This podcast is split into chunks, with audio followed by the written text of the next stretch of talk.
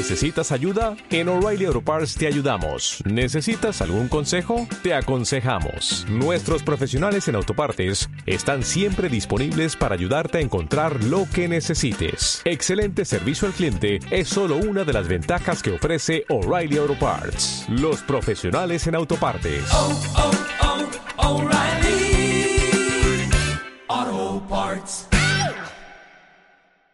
Hey, paisanos, it's the Super Mario Brothers Super Show. Buenas tardes, bienvenidos, bienvenidas a FN Radio. Atentos porque hoy tiramos de máquina del tiempo y nos ponemos en modo Joaquín Lucky para recordar las canciones que nos atormentaban desde la caja tonta en nuestra infancia. Maravillosas sintonías de series y dibujos animados que han quedado grabadas en nuestros cerebelos. Aquí comienza, para todos vosotros, una nueva edición de Freaky Pills.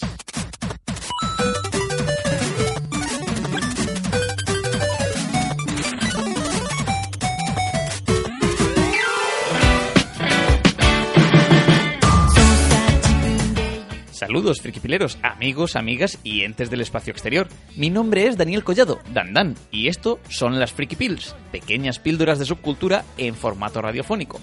Hoy hablamos de sintonías de televisión, de esas cancioncillas con las que arrancaban series de animación y programas infantiles que pululaban por la cartelera española entre los 80 y los 90 avisamos de antemano, sintonías hay para dar y tomar. Y esta es solo una pequeñísima selección, pero seguro que a más de uno y a más de una, en la treintena, les provoca un pequeño nudo en el estómago escuchar estas canciones que apelan a la mayor de las nostalgias. Viva nuestra más tierna infancia, viva la tele para niños de los 80 y los 90.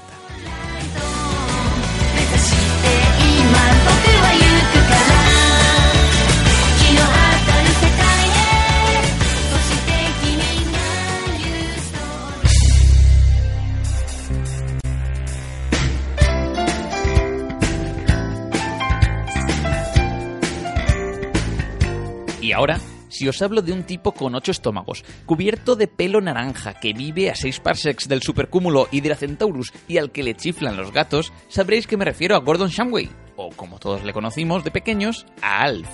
102 episodios y un largometraje, obra de la NBC, se emitieron desde septiembre del 86 a marzo del 90. 102 episodios que comenzaban con esta sintonía.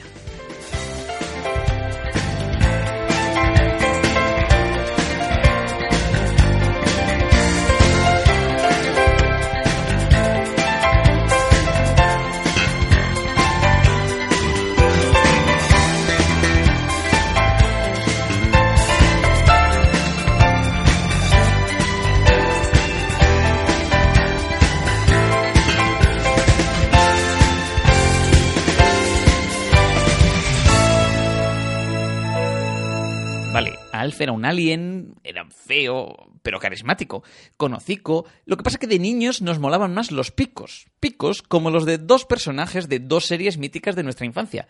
La primera de ellas constaba de 52 capítulos, fue coproducida por Holanda y Japón en 1989 y estaba basada en una obra de teatro infantil que, sin embargo, tocaba temas bastante maduros.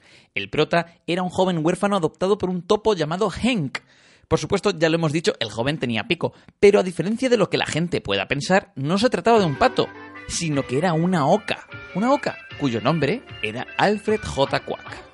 Vuela, camina y nada, de grazna, dile grazna él, grazna quien le quiera oír. Y si te pones a cantar, saltará, buceará y para todos él nadará. Salpica, chapotea, pelito en el agua, no esperes que salga. Solo habrá gotitas, salpica, chapotea, pelito en el agua, no esperes que salga. Solo habrá gotitas.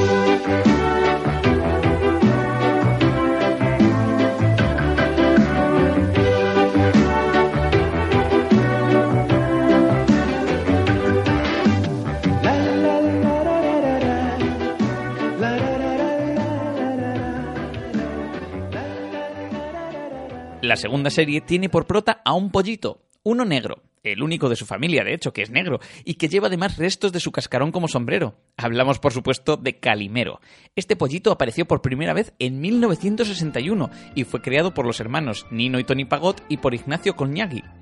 Mm, Calimero surgió por primera vez para la publicidad del detergente italiano Abba Miralanza y en el anuncio de este detergente Calimero recuperaba su plumaje amarillo al ser lavado.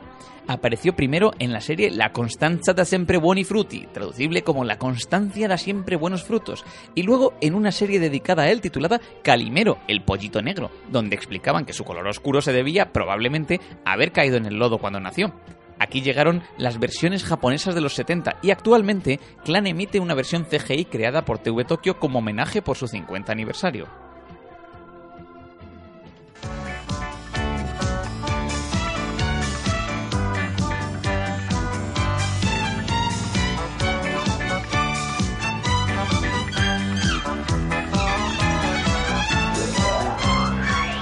Calimero y Priscila.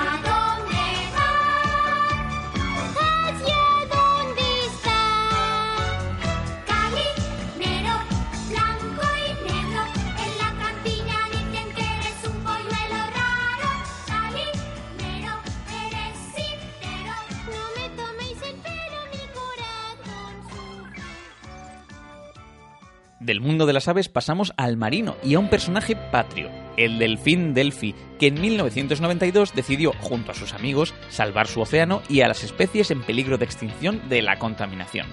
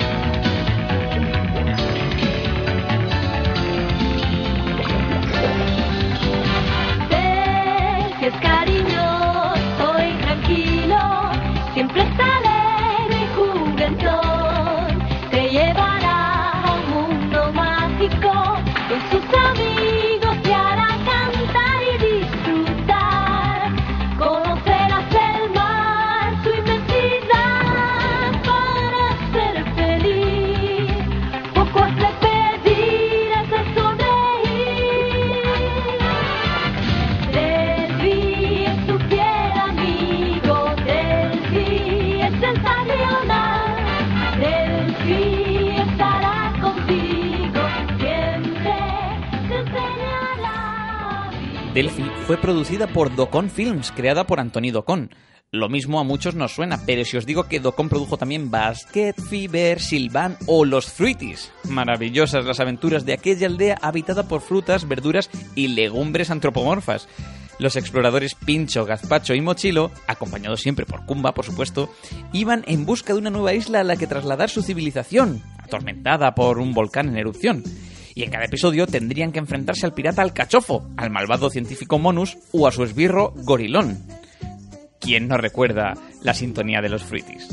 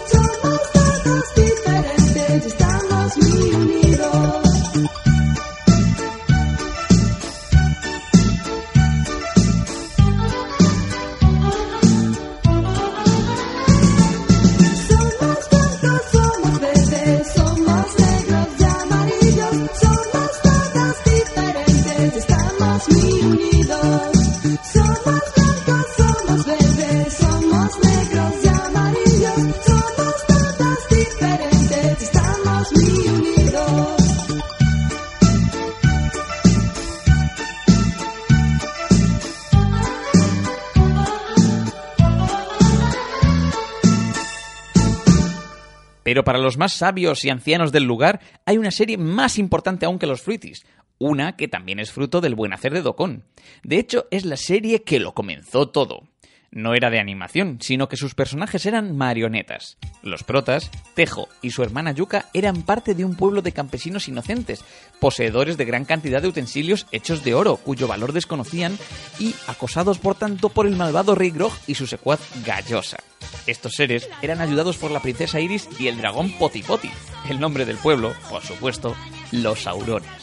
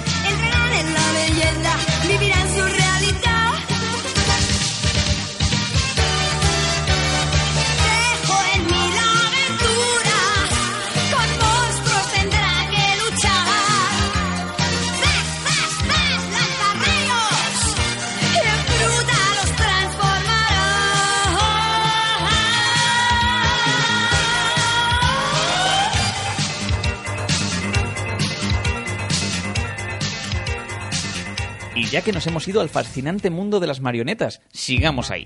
¿Quién podría olvidar a Jim Henson, padre de los teleñecos, de dinosaurios, ¿os acordáis del pequeño ¡Tú no mami? O de películas como El Cristal Oscuro o Dentro del Laberinto con David Bowie. Pero si hubo unos personajes también hijos de Jim Henson que nos cautivaron cuando éramos peques, esos eran los Fraggle.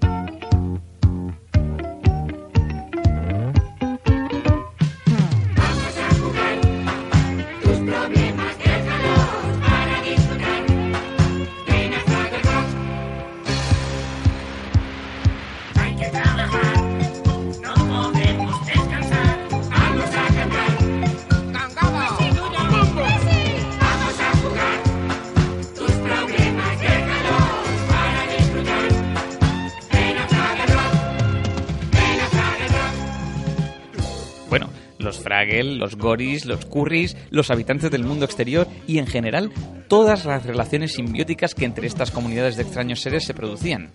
Esto eran los Fraggle Rock.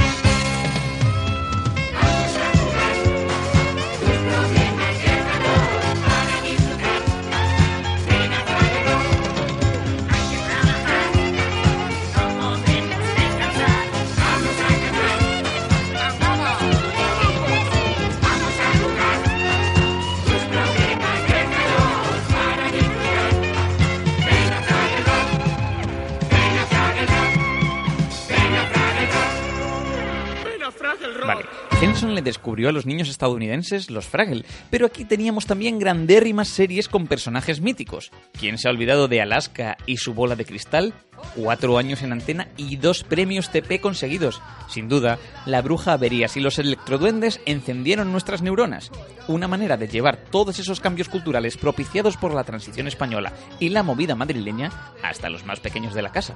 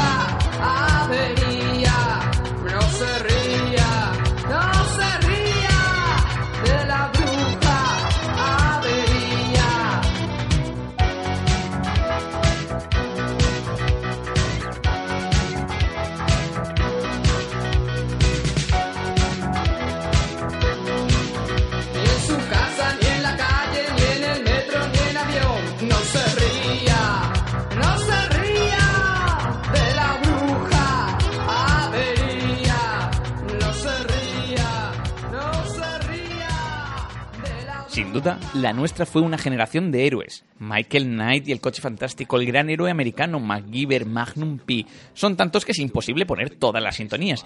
Pero sin duda, yo me quedaba con aquellos que jugaban en equipo. Nunca mejor dicho, el equipo A. Porque a mí me encanta que los planes salgan bien.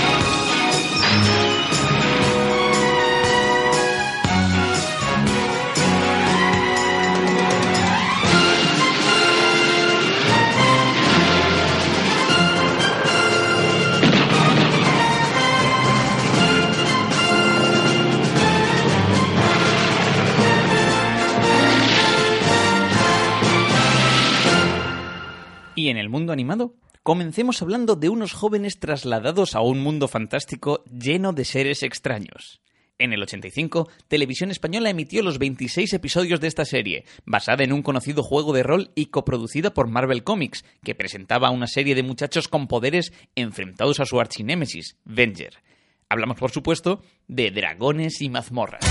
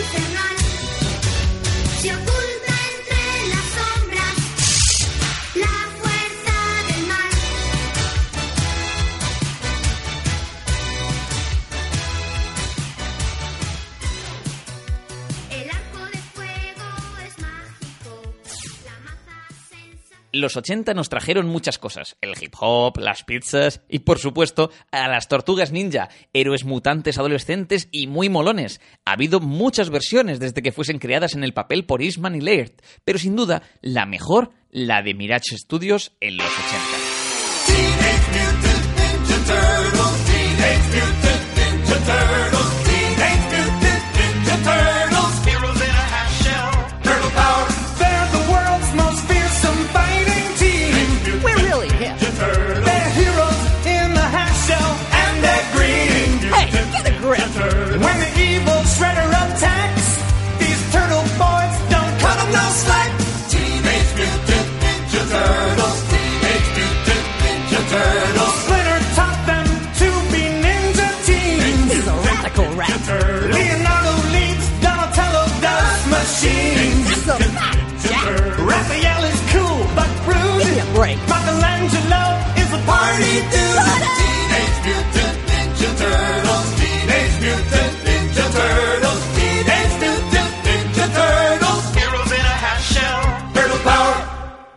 Leonardo, Rafael, Michelangelo y Donatello eran cuatro, eran verdes y tenían armas chulas. Pero amigos, friquipileros, audiencia en general, nadie ha empuñado un arma más poderosa que la increíble espada del poder de Grayskull. El príncipe Adam podía ser un bonachón en Clenkle, pero su alter ego, ese era He-Man. ¿Cuántas veces nos habremos imaginado cabalgando a Battlecat, enfrentándonos a Skeletor o a Hordak, ayudados por Tila y Manatams? Ha habido pocas series como los Masters del Universo. Gracias, Filmation.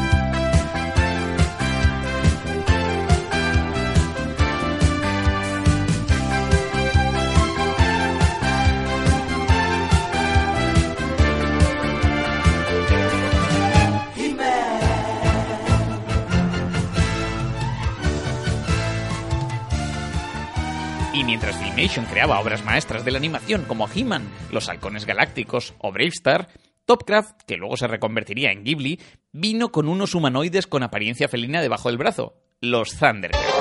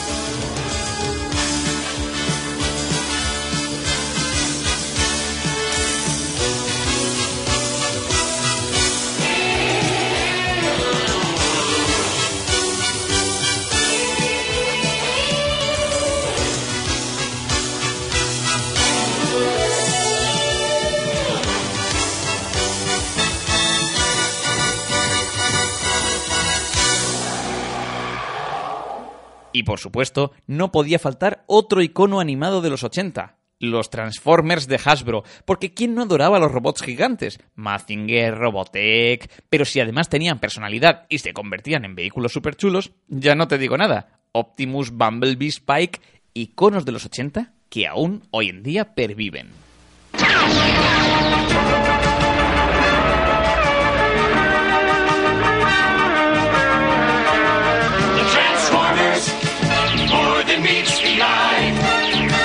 Autobots wage their battle to destroy the evil forces of the Decepticons. The Transformers, robots in disguise. The Transformers, more than meets the eye. The Transformers. Vamos despidiéndonos con dos series de personajes valerosos. La primera nos trajo el mundo de los vikingos a casa, bravos guerreros nórdicos que no temían a nada. Hoy los niños disfrutan con Hippo y su dragón desdentado, pero en los 80 teníamos a Vicky el vikingo. Vicky el vikingo.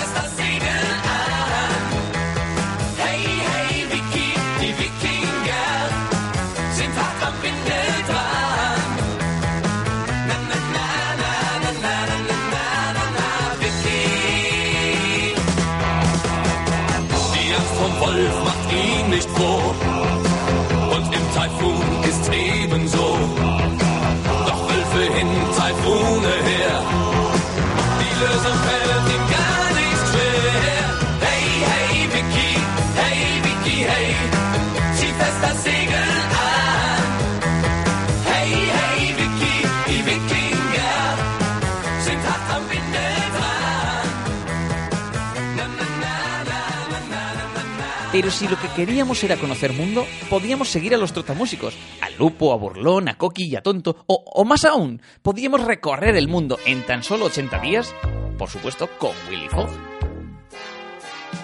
Dicen que la felicidad es difícil de encontrar, pero no es cierto. Qué divertido ser feliz si te sientes entre amigos de.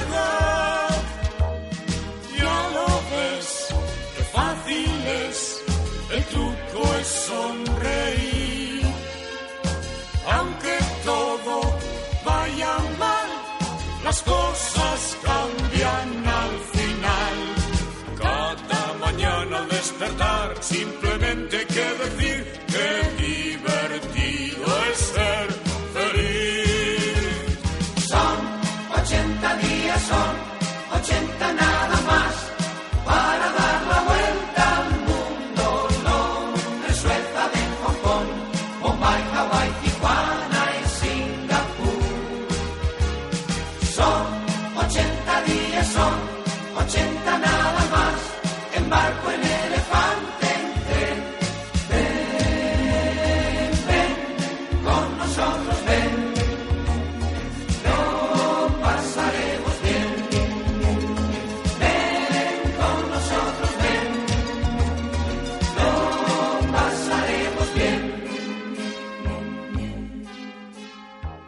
Eso sí, no hacía falta irse lejos para disfrutar de grandes hazañas. En España, mismamente, teníamos al fruto de Cervantes, un valiente caballero de los de lanza astillero y a su orondo escudero. Legendaria es ya la sintonía de la serie de televisión española Don Quijote de la Mancha.